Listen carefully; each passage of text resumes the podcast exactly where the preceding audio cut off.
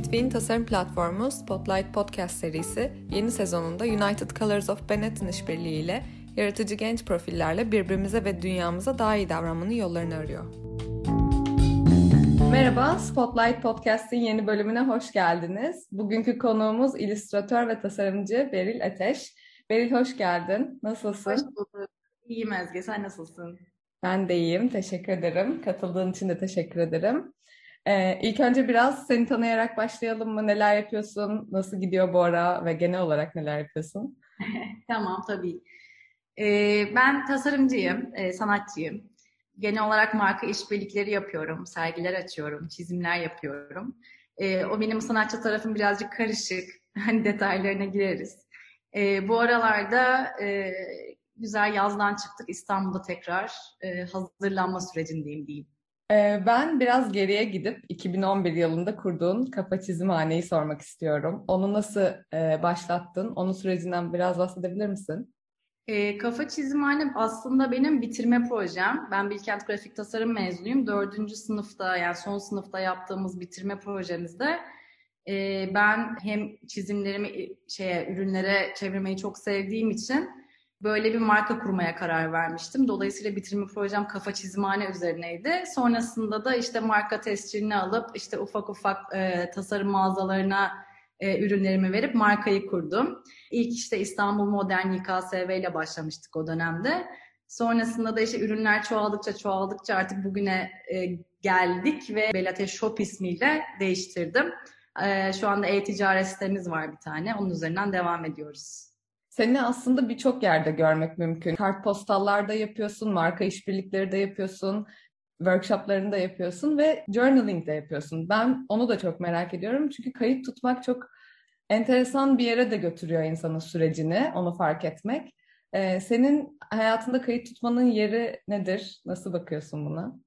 Ee, şöyle bayağı aslında önemli bir e, kısmı benim için o journal'lar bütün işlerim arasında belki de yapmayı en çok sevdiğim ve bana göre en değerli olan şey o defterler oluyor. Çünkü aslında hayatımı bir yandan kayıt altına tutuyorum. Çünkü şu an çok hızlı yaşıyoruz ve her şeyi çok çabuk unutabiliyoruz. Yani dün ne yediğimizden tut işte ne üzerine güldüğümüze kadar aslında e, sohbetlerimizi bile unutabiliyoruz zaman zaman. O yüzden ben hem seyahatlerde hem zaman zaman katıldığım sofralarda arkadaşlarımla otururken böyle ufak ufak aslında o defterleri tutuyorum.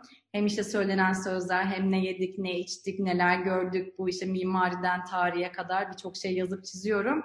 Dönüp baktığım zaman bana hani ne kadar aslında e, dolu dolu yaşadığımı gösteren e, en önemli şeyler o defterler diyeyim. Bu bir alışkanlık bir taraftan da. Ne zamandan beri bu e, kayıt tutma şeyini yapıyorsun? Ee, aslında çocukluğumdan beri ben günlük tutuyorum. Ee, zamanla o belki de ya ilk Hindistan seyahatimde ilk e, çok açığa çıkmış olabilir. Çizmeye başladım. Çünkü hani yazarak anlatamadığım noktada çizerek daha iyi anlattığımı fark ettim. O bana yardımcı olmaya başladı ve zamanla bunlar işte o art journal, travel journal dediğimiz seyahat güncelerine, sanat güncelerine dönüşmeye başladı. Yani eskiden beri aslında çocukluğumdan beri alışkanlığım e, güzel de bir alışkanlık aslında. Ben de logbook e, kullanmayı çok tercih ediyorum proje süreçlerimde. E, onu da merak ediyorum. Yani kendim bir şey tasarlarken e, onun sürecini kaydedip geri dönüp bakıp aa işte bir ay önce ben böyle düşünmüşüm.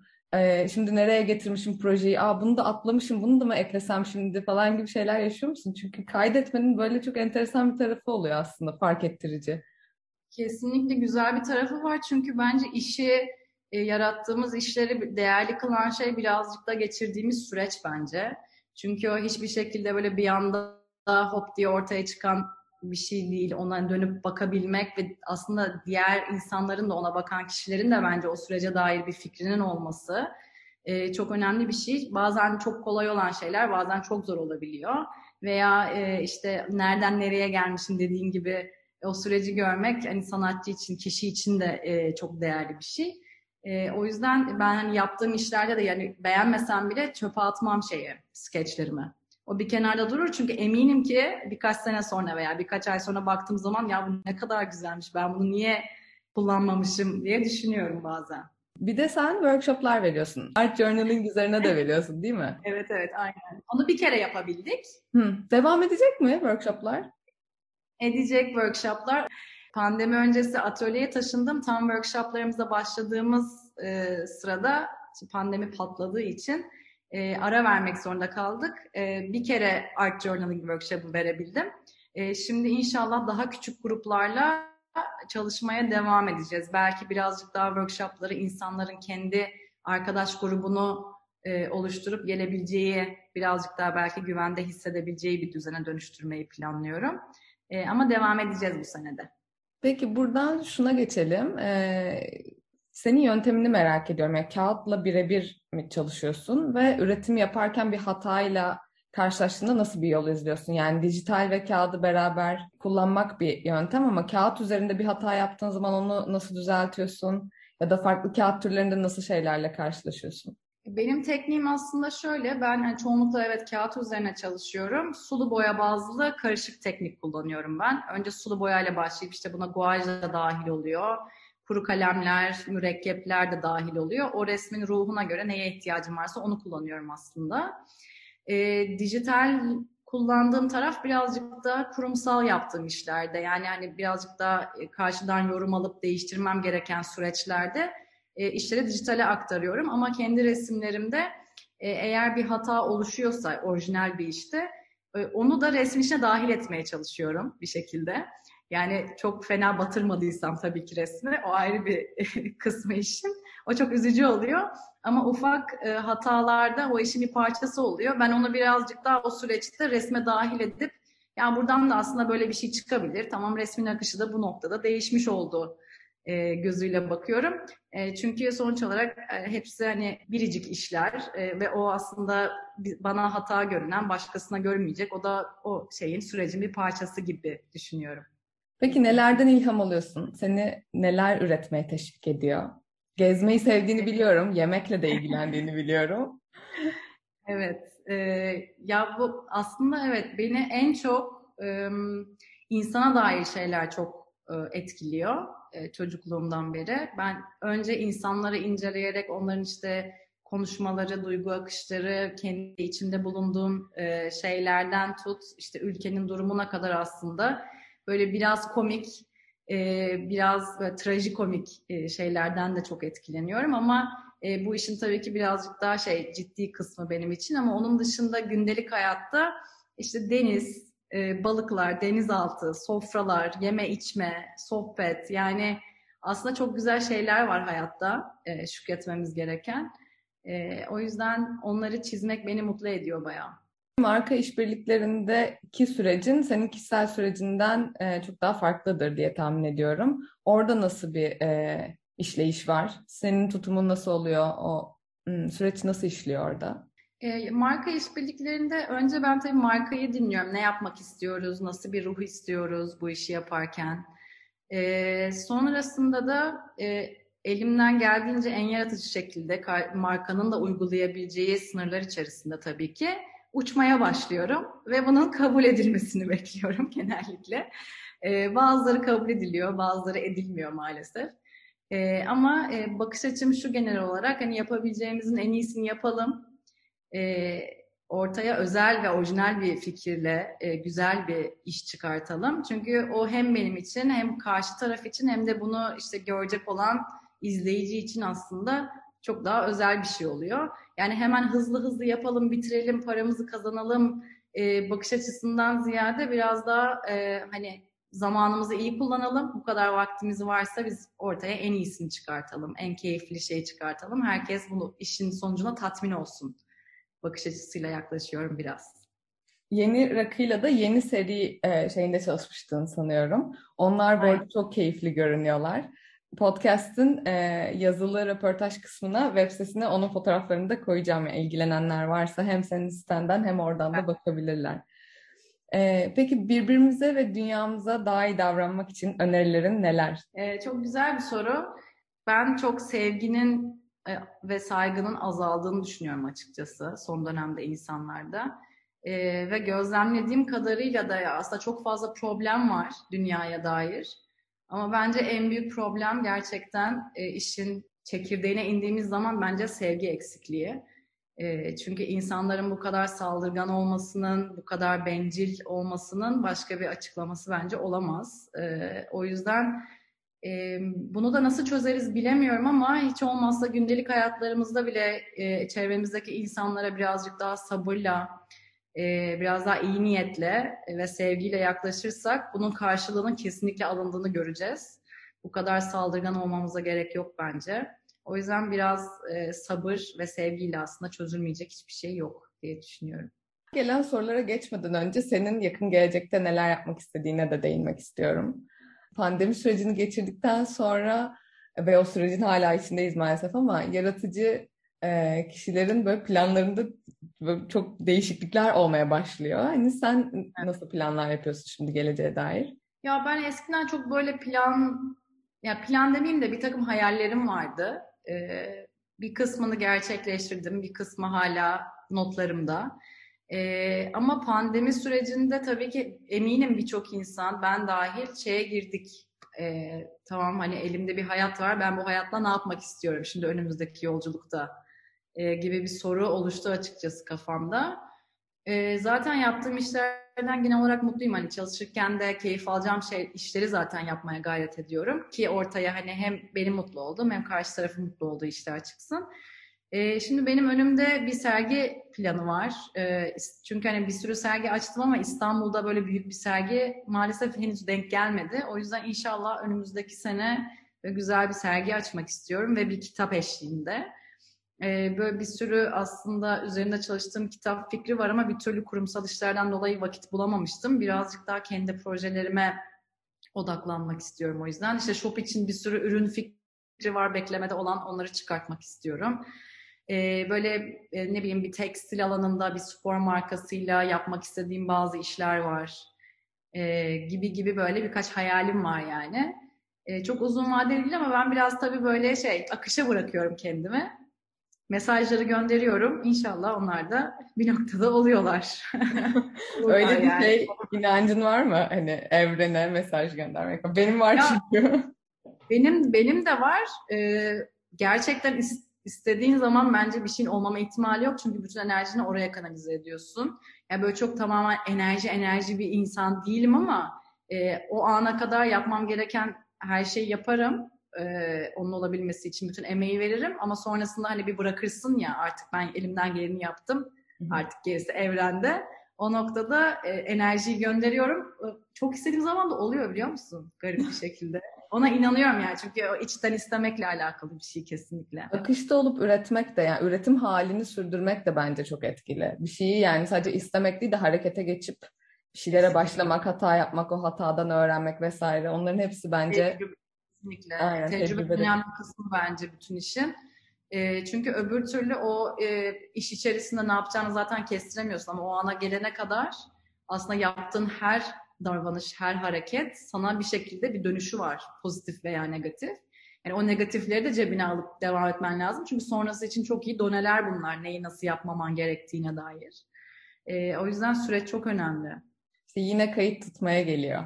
Yani o kaydı evet. tutmak gerçekten çok enteresan bir pratik. Gerçekten önünde birebir görüyorsun yani. Hani belki de bir yıl önce düşündüğüm bir şeyi hakkında tutman çok mümkün değil ya yani onu yazdığın zaman ve geri dönüp evet. baktığın zaman Aa, ben nasıl böyle düşünmüşüm ya rezaletmiş bu fikir ya da aa çok güzel niye bunu kenara atmışım ki diyebiliyorsun yani.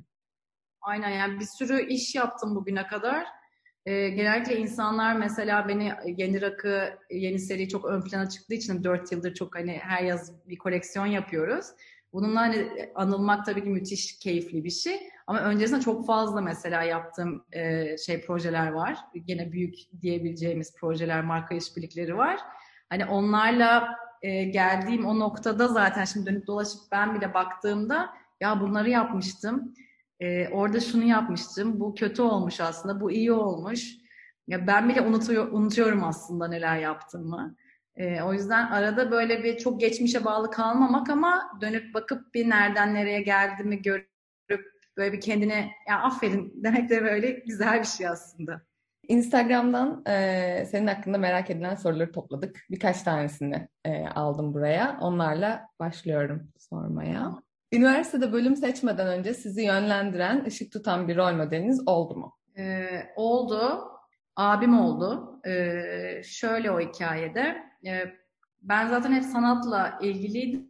Yani sanatla alakalı, tasarımla alakalı bir bölüm okuyacağım belliydi ama nedense ben iç mimar, iç mimarlık okumaya karar vermiştim. Yani şimdi düşünüyorum mesela hiç benlik bir şey değil. Çünkü çok teknik aslında hani evet yapabileceğim bir şey ama e, işin o teknik kısmı falan böyle hiç bilmeden resmen iç mimarlık bölümünü yazdım ama e, benden 3 sene önce de abim grafik tasarım bölümüne girdi. O zaman grafik tasarım işte geleceğin mesleği olarak e, önümüze çıkan bir bölümdü. E, ama tabii Sina girince bölüme e, sağ olsun beni de aslında iyi tanıdığı için hani nasıl bir şey çalışma yöntemim olduğunu bildiği için dedi ki sen kesinlikle bu bölüme giriyorsun. Hani e, senin için çok geniş bir alan.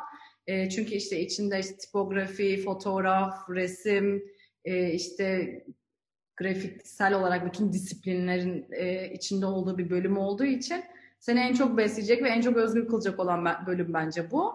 E, o yüzden bu bölüme gir e, önerisiyle geldiğinden dolayı sağ olsun e, çok net bir kararla e, çok da mutlu olarak grafik tasarıma girdim. Ee, peki çizim yapmaya nasıl başladınız ve nereden başlamak gerek çizim yapmak istiyorsak? E, ya çizim yapmaya ben gerçekten kayıtlı var yani. Bir buçuk yaşında böyle duvarları mahvederek başlamışım. E, sonrasında da o duvarlar mahvolmaya devam etmiş aslında. Oradaki en önemli nokta e, bence ailede başlıyor. Eğer e, ya içinizde bir şey varsa zaten ona gidiyorsunuz. Hani bu müzik mi, spor mu, sanat mı, işte bak, herhangi bir alan için bu böyle.